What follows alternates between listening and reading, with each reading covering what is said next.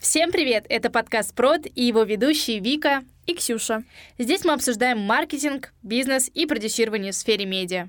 Эгоизм. Почувствовать это ощущение, про которое я говорю сейчас, тоже важен индивидуальный подход. Это green flag. Я делаю все сам, я вывезу все Дизайнер сам. попробовал что-то новое, а ты его задавил. Мне кажется, что этот курс нужно сделать по-другому. Мы благодарны и вселенной, не знаю, в этом выпуске мы расскажем вам про выстраивание команды, работы с ней, расскажем про наши личные инсайты и опыт, с которым мы столкнулись при создании своей онлайн-школы. Наверное, сегодня будет основных пять инсайтов, которые мы для себя выделили с Ксюшей. Да. Ксюша, давай начнешь ты с первого инсайта, я потом тебя подхвачу.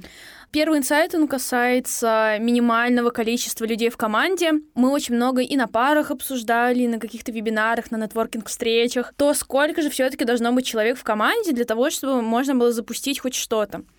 И я пришла к своему личному выводу, и плюс со мной многие согласились, что минимальное количество людей в команде — это два человека.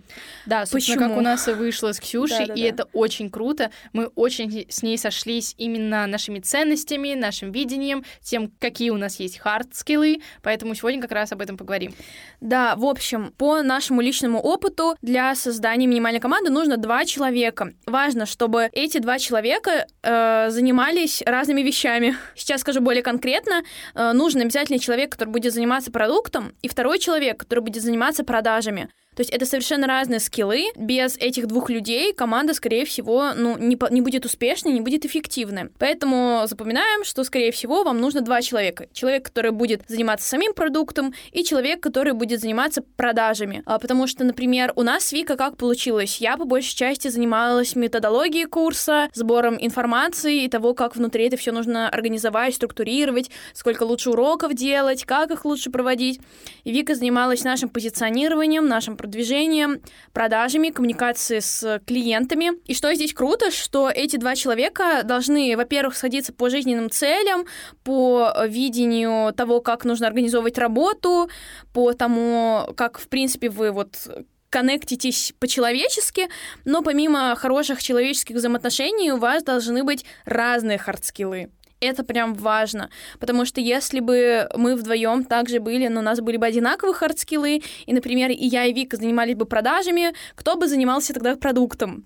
Или наоборот, если бы мы вдвоем э, работали бы над продуктом, кто бы продавал? А зачем делать продукт, да. если ты его не продашь. Точно так же, как э, и продавать воздух, тоже не очень. Это не совсем долгосрочная перспектива. Поэтому важно, чтобы хардскиллы различались. И тут очень классно, это немножко перетекает во второй инсайт. У меня они просто немножко взаимосвязаны, а, про то, что обязанности не должны пересекаться. То есть у нас почему с Викой все классно получилось. А, например, она занималась Инстаграмом, заливала истории, делала прогревы, запуски, продажи, коммуницировала с людьми во время продажи и после. И я никогда в это не лезла. Я я ей не говорила, как нужно сделать лучше. Я не говорила, Вика, ты здесь как-то не так простроила прогрев. Нужно сделать по-другому. Почему ты ответила в Инстаграме, в Директе. Инстаграм — социальная запрещенная сеть, кстати. Я ей ничего не говорила, как нужно делать правильно. Потому что я знала, что она сделает это лучше меня. Ровно так же, как и Вика никогда не лезла в мою э, сферу вот ответственности. Никогда. Она мне никогда не говорила, что «Ксюша, мне не нравится, как ты написала лекцию. Мне кажется, что этот курс нужно сделать по-другому». И это важно, э, во-первых, потому что вы закрываете все сферы сферы ответственности, и когда они не пересекаются, это не всегда конфликта. Да, не создает конфликтов, потому что если бы я начала лезть к Вике и говорить что она что-то делает не так, она бы мне начала доказывать, что она делает так, мы бы с ней поссорились. Точно так же, как если бы она мне сказала, что я как-то не так записала лекцию, я бы разозлилась, э, мы бы начали разбираться, и зачем это нужно. Да, потратили Всегда... бы только время. Да, просто потратили бы время, поэтому важно, когда вы планируете создавать команду, чтобы у вас были разные хардскиллы, чтобы вы друг друга взаимодополняли, а не сталкивались как два одинаковых полюса магнита. Да, в этом плане плане нам очень сильно повезло с Ксюшей. Мы нашли друг друга, и сейчас, вы не поверите, но мы каждый проект запускаем вместе, потому что у нас э, получился тандем, когда мы с ней вместе можем организовать работу так, что никто не будет, опять же, влезать в чью-то зону ответственности. Мы обе будем закрывать наша зона ответственности, у нас все будет работать отлично, идеально, и мы можем дальше уже делегировать какие-то задачи, которые находятся в нашем пуле задач, другим каким-то участникам команды, правильно? Да. А, но самое важное, что мы с ней находимся на вот этой верхушке позиции, когда мы обе отвечаем за там, условно, Ксюша за методологию, я за продажи. Вот. И дальше уже начинаем отдавать какие-то вещи другим людям. Есть люди, которые любят делать все в одиночку и говорят о том, что вот, я сделаю все сам, я вывезу все сам. Но дело в том, что это чревато, во-первых, эмоциональным выгоранием, потому что вы не можете разорваться на все сферы деятельности, у вас просто физически не хватит ни сил, ни времени, это во-первых. Во-вторых, это эмоционально тяжело тянуть э, за собой весь проект, поэтому, в принципе, все большие проекты, которые вы знаете, за ним стоят как минимум два человека, а да. а иногда и три. То есть, ну, чаще всего два. Вот мы на паре обсуждали с э, девушкой, которая работает в Газпром Медиа Холдинге. Она как раз-таки говорила нам о том, что чаще всего история знает успешные большие дела, где фигурируют два человека во главе. И она сказала такую фразу, после которой я такая, да, мы все делаем так. Она сказала, большие дела не делаются в одиночку. Вот. И э, на другой лекции там уже был мужчина, который э, занимается масштабированием онлайн-курсов по нейросетям, и он сказал то, что вы можете быть одним, а вы можете все делать сам, э, ну, самостоятельно, но это будет не бизнес, а самодеятельность какая-то, потому что бизнес — это всегда про выстраивание каких-то масштабных процессов, про э, регулирование работы большого количества людей и так далее. И это меня немного вдохновило на то, что действительно мы все делаем правильно.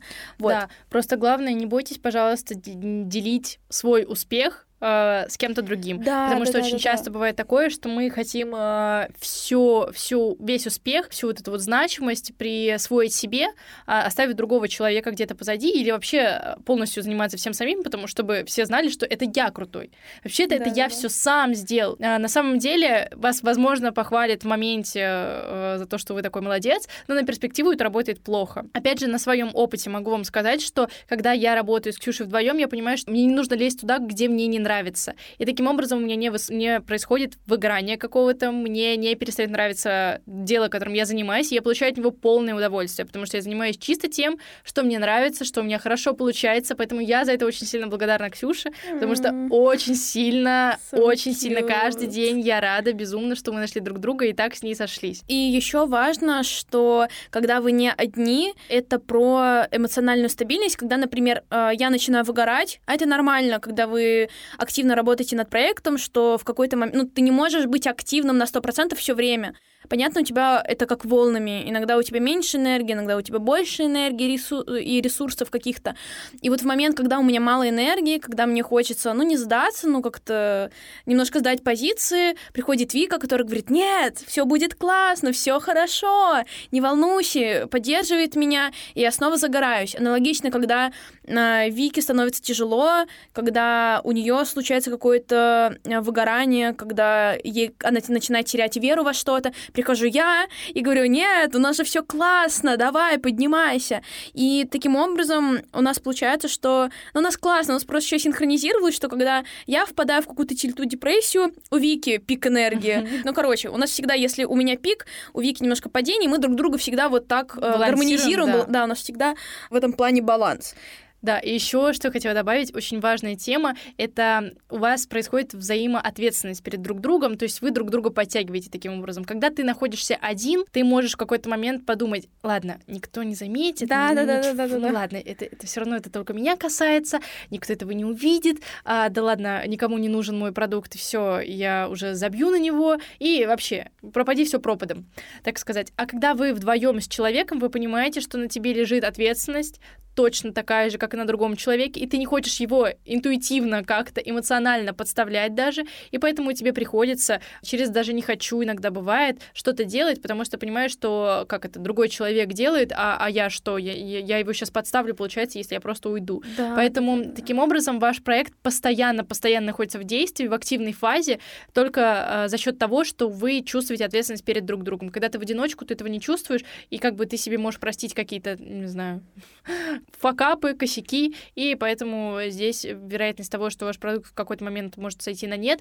очень высока. Поэтому я вам очень советую, мы с Ксюшей, наверное, от лица нас обеих, брать в команду еще одного человека, который поможет вам продвигать ваш проект, если вы работаете сейчас в одиночку, который сможет забрать тот пул задач, который ему нравится, но который вам не доставляет удовольствия, и таким образом ваш проект гарантированно вероятнее всего сможет выйти на новый этап, расширяться и расти, расти.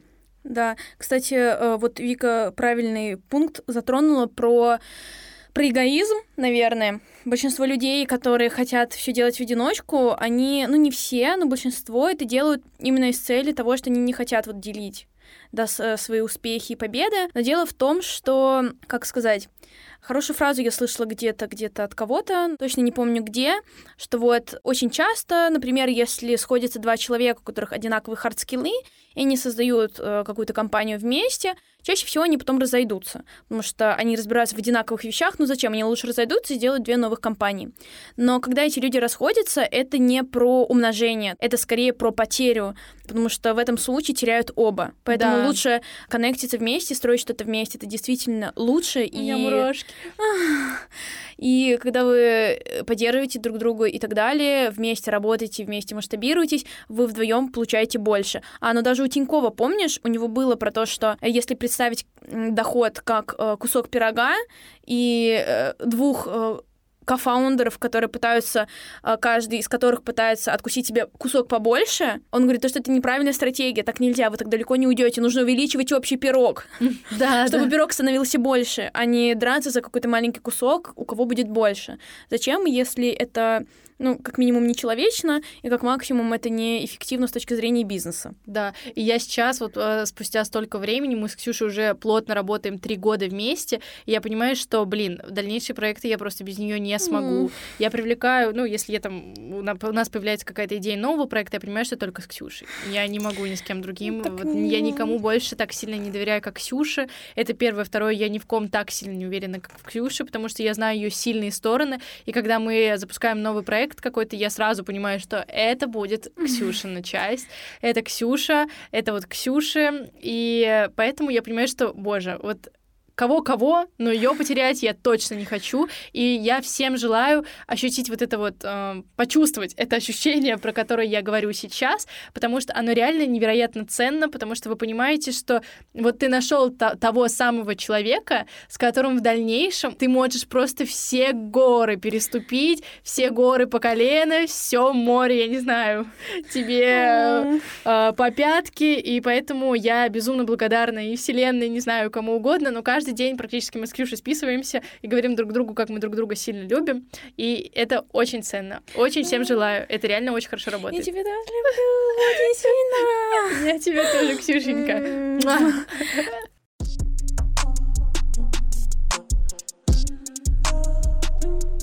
не заходит. Как лучше в этот момент поступать, что делать, а, и как из этого всего экологично выйти, чтобы и своего партнера не задеть, и самому как бы по этому поводу особо сильно не переживать и остаться в как каком-то психологическом стабильном состоянии. В, в этом случае я бы, наверное, посоветовала тем людям, кто-то э, это почувствовал, сказать прямо, поговорить с человеком, что, слушай, чел, вот мы в этом с тобой не очень сильно сходимся, я предлагаю как-то либо разделить этот проект, ну, вы решаете уже, закрываете ли вы этот проект, но лучше, конечно, все равно не закрывать, а просто как-то его либо поделить, либо понять, кто какую-либо часть забирает, либо все таки закрыть и открыть новый проект, не знаю. Ну, скорее всего, мне кажется, это происходит сами. На, на процессе именно э, подготовки к реализации ну, а у кого-то может быть уже позже, но если это на процессе реализации и подготовки, то в целом вообще тогда проблем нет. Вы просто говорите, что мне не очень комфортно работать. Я думаю, что ты классный, и мы можем с тобой работать в одном отделе, но давай тогда найдем другого человека, кто сможет закрыть ту или иную э, зону ответственности, потому что мы с тобой оба имеем э, схожие, не знаю, черты в или хард-скиллы, про которые мы сегодня говорили, но при этом никто не может из нас закрыть вот эту вот штуку. Поэтому давай искать какого-то человека, кто сможет с нами встать на позицию партнера. И тогда вы уже все равно у каждого есть свои личные сильные качества. Допустим, у, у кого-то, если мы берем продажи, у кого-то внутренняя коммуникация хорошо работает, а у кого-то внешняя коммуникация, но при этом они оба в продажах.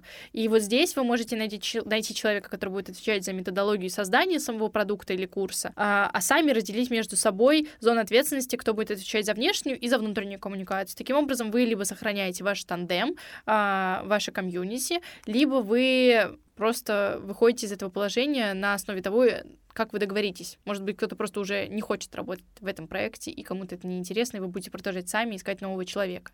Такое тоже может быть.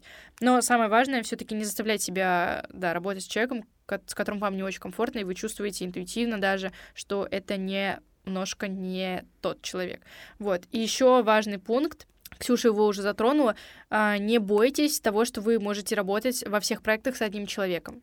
Может быть, это реально тот самый человек, с которым вы вместе будете локомотивом всего. Просто бывает такое, что многие переживают по этому поводу и думают, что, блин, да как так? Я во всех проектах только с одним человеком работаю, я не экспериментирую, не ищу новых лиц, не ищу новых кадров, и я буду только с одним человеком пожизненно работать. Если вам с ним комфортно, то это только хорошо. Все этого и ищут, все этого, все этого и добиваются. Это самое идеальное, к чему стремятся все люди, которые в поиске того самого человека, с которым ты можешь идти идти, и вот как мы с Ксюшей, там, горы по колено. Поэтому не отстраняйтесь от человека, если вам с ним, опять же, комфортно, и не пытайтесь заменить или найти его в других людях. А, кстати, я где-то видела интервью человека, а, у Митрошиной, кажется, на подкасте. К ней приходил гость, и они обсуждали то, как лучше найти бизнес-партнера, как э, можно ли сразу понять, сойдете вы или нет на берегу, заранее предугадать. И там был Марк, вот ее молодой человек, я просто фамилию не помню, а, он говорил о том, что можно еще смотреть на то, состоит ли в отношениях человек.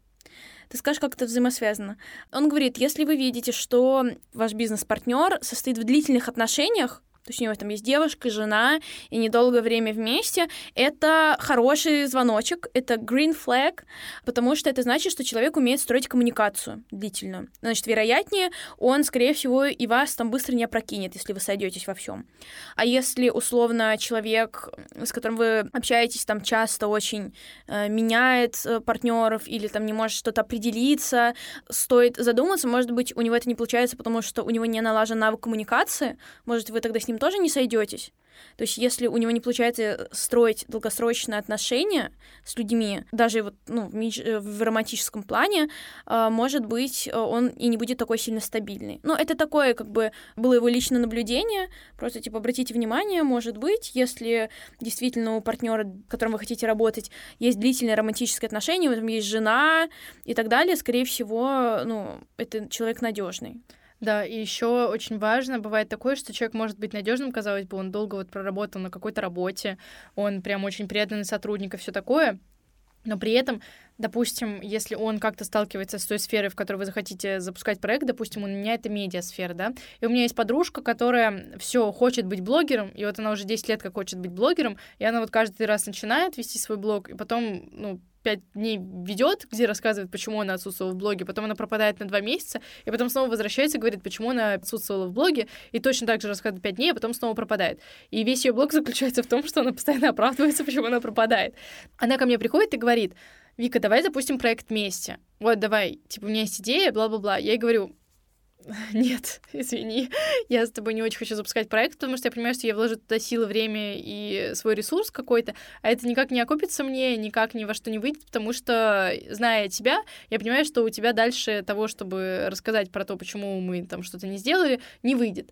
А, поэтому давай, как только ты разберешься с этой проблемой, со своей, как только ты определишься, хочешь ли ты этим заниматься полноценно, мы с тобой уже запустим проект. Я не против, ну, только вот определись, пожалуйста, чтобы я уже как бы не тратила время, и ты была готова. И спустя время она ко мне приходит и говорит, я вообще не хочу заниматься медиа. Мне оказалось, что мне это не нравится. Ну вот, да. Ну, Поэтому что ты сразу на берегу это поняла. Да, и это, это вот просто про то, что важно тоже говорить человеку, что как бы вы не хотите с ним работать, не обязательно заставлять себя чисто ради того, чтобы как бы угодить ему и сделать приятно, не знаю, или не отказать ему. Вы можете прямо сказать, что что ты еще кажется не готов. Давай ты вот подумаешь, mm. а, походишь, а потом уже с тобой подумаем, ну и начнем работать. Да, главное не здесь э, уметь говорить нет, потому что вам может быть как-то неловко. Ну как, я откажу, это же подружка, да. что она подумает. И не нужно бояться бояться, потому что, ну, представьте, вы вкладываетесь и временем, и силами, и это будет для вас обоих, если вы сразу понимаете, что нет, не пойдет, лучше сразу и ей или там ему сказать, что нет, у нас не пойдет, типа, извини, это будет лучше, чем вы начнете, потратите на это время, а потом все равно все придет к какому-то печальному исходу. Да, да, да.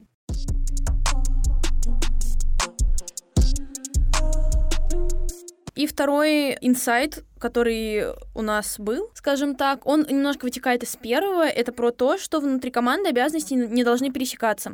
Не только среди кофаундеров, но и когда вы нанимаете себе команду, понимаете, там вам нужен, не знаю, дизайнер, иллюстратор, э, монтажер, кто угодно, у них не должны пересекаться обязанности, потому что это будут внутренние конфликты уже внутри команды, этого тоже не стоит делать. Если вам нужно два дизайнера, то пускай один делает, я не знаю, конспекты, например, дизайнит, а другой занимается, не Гайдами, знаю, постами. пусть он занимается социальными сетями, чтобы у них внутри ни- никогда ничего не пересекалось, чтобы они друг другу не советовали, как делать лучше, хуже. Да, Каждый или не занимается своим делом. ответственность друг на друга. Кстати, да, это очень важно. А то бывает одна задача, тысяча людей там ответственны, и никто ничего не делает. Потому что другой скажет, «А, да как это, это же Машкина задача, а нет, это Катькина задача. Вообще-то я думал, что это Настина задача. И так вот никто и не сделает, потому что подумает, что это задача кого-то другого, Да. и к ним это не относится. То ставишь иногда большая задача, например, какая-то, не знаю, задизайнить какой-то большой гайд, например, и ты думаешь, блин, ну это очень большая задача для одного человека, надо поставить два. Например, это будет Маша и Катя. Вот пускай они вдвоем сконнектятся и сделают. Как показывает опыт, Катя будет думать, что Маша начнет первая, Маша будет думать, что Катя начнет первая, никто в итоге ничего не сделает. Поэтому лучше назначать всегда одного ответственного, кто будет своей головой отвечать за результат, скажем так. Да.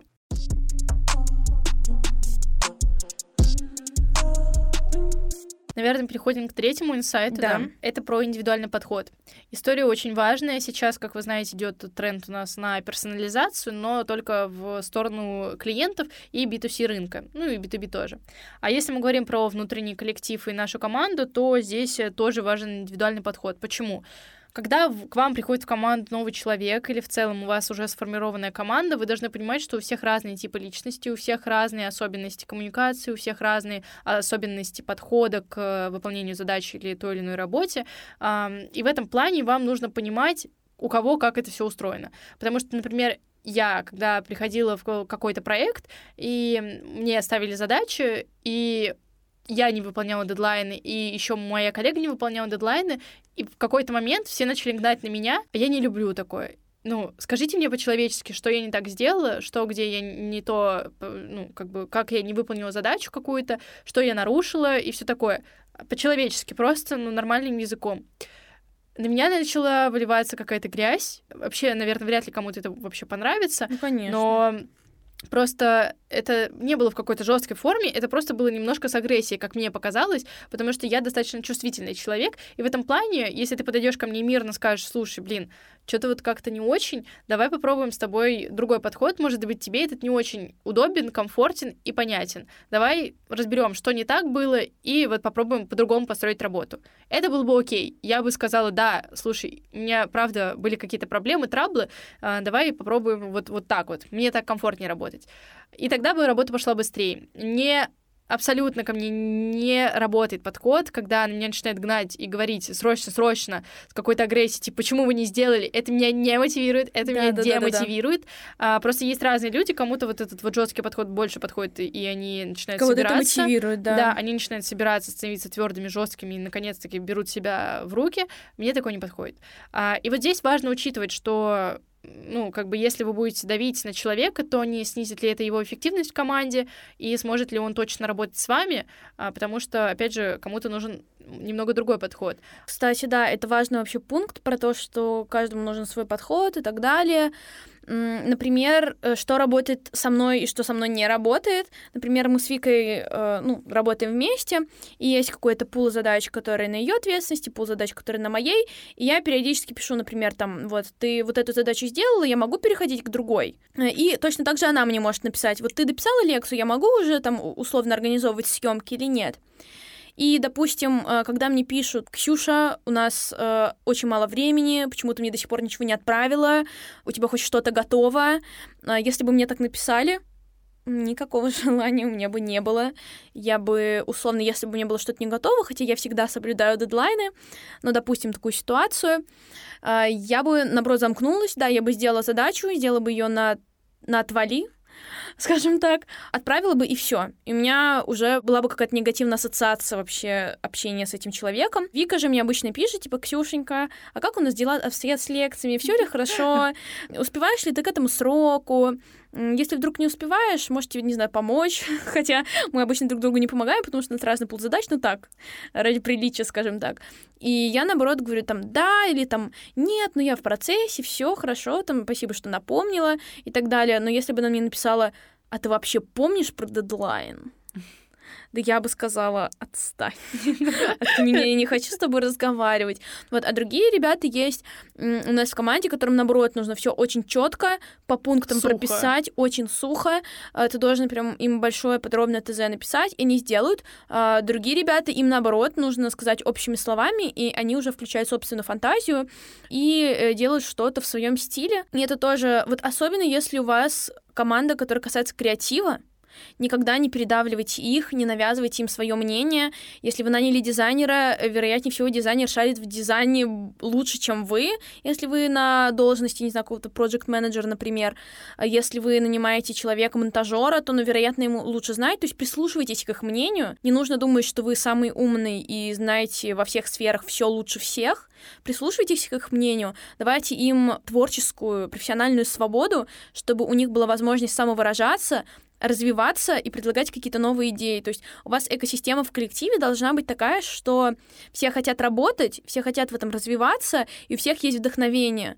А, а когда у вас очень э, атмосфера, когда, не знаю, дизайнер попробовал что-то новое, а ты его задавил и сказал то, что не, не смей больше выходить за эти рамки, у нас есть условно вот такие рамки брендбука, и не нужно ничего нового предлагать, то у человека не будет никакого желания э, больше что-то новое предлагать, он будет вот, как вам сказали, по инструкции, так дальше и делать. Да, чувствовать себя роботом. Кстати, на эту тему вы можете послушать наш выпуск про Netflix, где мы рассказываем, почему Netflix добился успеха и как они вообще к этому пришли, потому что там есть очень важный пункт про команду.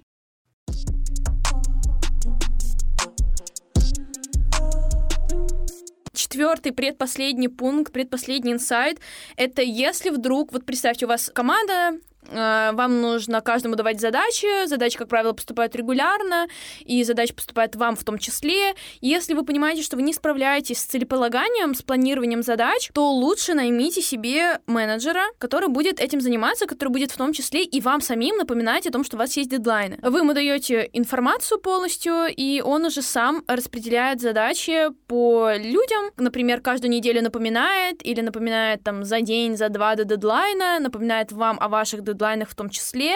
Это очень сильно помогает, потому что, например, планирование в этом плане не моя сильная часть, не моя сильная сторона, поэтому в нашей команде у нас есть э, Евгения, которая занимается как раз-таки ну, распределением задач среди команды, напоминает и нам с Викой о том, что нам нужно что-то сделать. Вот. Это очень сильно помогает, очень сильно разгружает, если вам этот пул задач не нравится. Мне, например, он не очень нравится, потому что он такой более такой стратегический, а у меня все таки немножко более творческая задача. Да, и, кстати, недавно появилась как раз профессия Project Manager, и сначала никто не понимал, кто такой Project Manager. Это как раз тот самый менеджер, который сможет организовать всю работу внутри команды. Почему это важно? Потому что иногда дизайнер не может коммуницировать с копирайтером, хотя им важно коммуницировать, и либо они не сходятся по вайбу, либо это, ну, не их сильная сторона, в принципе, производить какую-то коммуникацию. У них очень хорошо получается делать плашки, придумывать что-то, реализовывать что-то, но при этом э, объяснить друг другу, что они хотят, будет как-то не очень. Uh-huh. А project manager в этом плане может быть связующим звеном между двумя этими составляющими и сможет полностью организовать работу. И это очень важно, потому что если вы вдруг имеете большую команду, следить за тем, кто когда выполнил задачи, это отдельный пул задач и занимает очень много времени. Вот по себе сужу, я понимаю, что я когда контролирую работу всей команды, я трачу на это уйму времени, хотя могла бы потратить на что-то другое. При том, что это немного техническая, наверное, такая задача. Просто напомнить всем о дедлайне, спросить у кого что как, проверить и все такое. И это лучше делегировать, э, если у вас есть такая возможность. И в этом плане лучше не экономить на команде, потому что чем больше вы таких задач даете другим людям, у которых больше в этом либо опыта, либо у них, в принципе, есть в этом плане хард-скиллы, вы можете больше времени уделять тем задачам, которые у вас хорошо получаются, и, собственно, ваш проект, ваш бизнес растет быстрее, быстрее, приносит вам больше прибыли, и вы таким образом расширяетесь. Поэтому на команде экономить нельзя.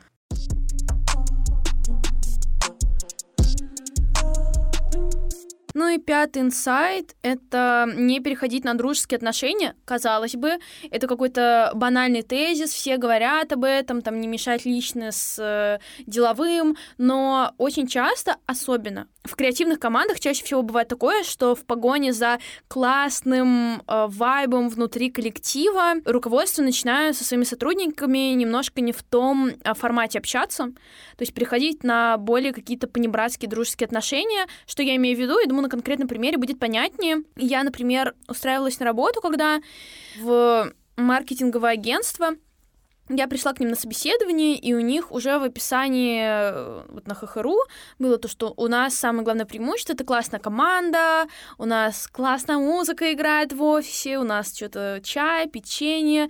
Меня это не очень как бы, ну, думаю, ну, хорошо, ладно, окей. Я к ним туда пришла, и руководительница проводила со мной собеседование. Ну, чтобы вы понимали, мне перед этим дали анкету, где нужно было написать там мой опыт, где я училась и так далее. И последний вопрос был, если бы ты был супергероем, какой суперсилой ты бы хотел обладать? У меня сразу была ассоциация, что это какая-то компания, не знаю, несерьезная, несерьезно относится к работе.